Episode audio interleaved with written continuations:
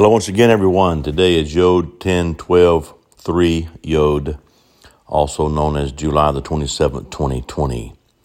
This is also the completion of the 23rd day, which uh, of our 50 days, we're pursuing the faces of Yahweh. And today I'm really moved again by, by the faces of Yahweh as I see Him really kind of looking into this deep place, into this deep darkness, and then looking back at me and, and those who dare to look and saying, like, come on, are you ready to go in here? Are you ready to go in this place? A place called Koshek. And see, 23 is that Ga, the letter Ga. Uh, and it's the one, if you look into the regular Hebrew letters, you only find 22, but there's a 23rd one.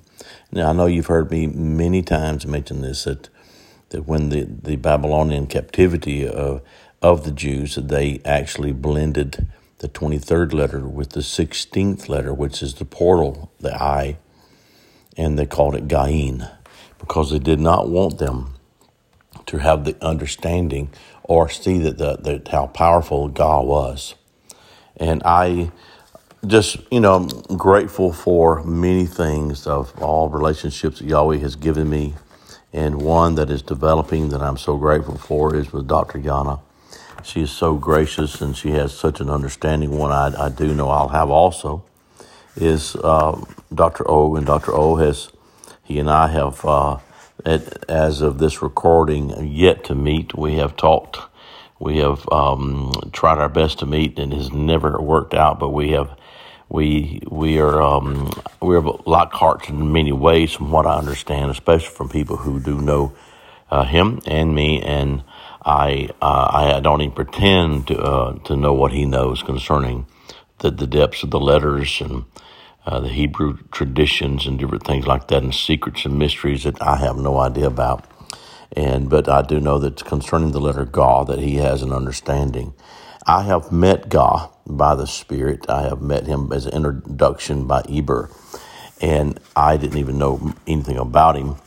And I, I just knew that uh, God was designed in my life. I had no idea of the danger that God can be. And I know that Dr. O has stated that many times and want to understand.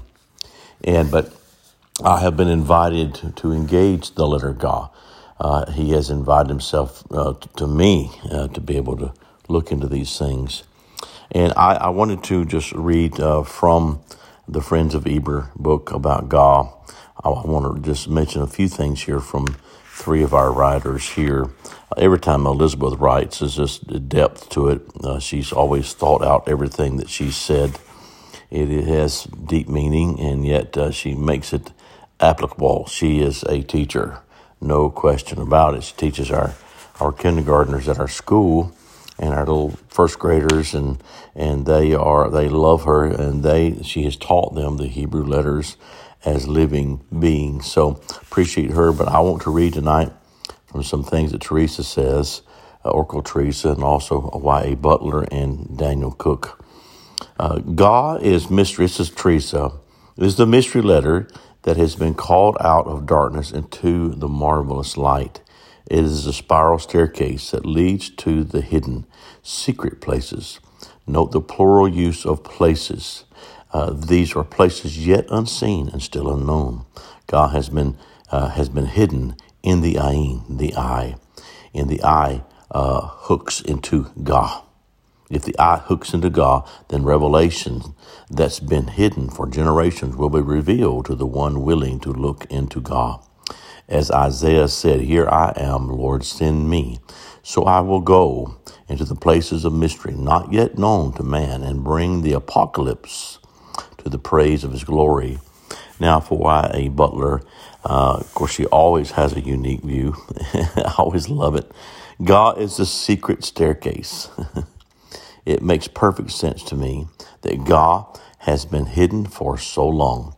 It was hidden in plain sight, waiting, waiting for us. God was hidden in Ayin, which is perception.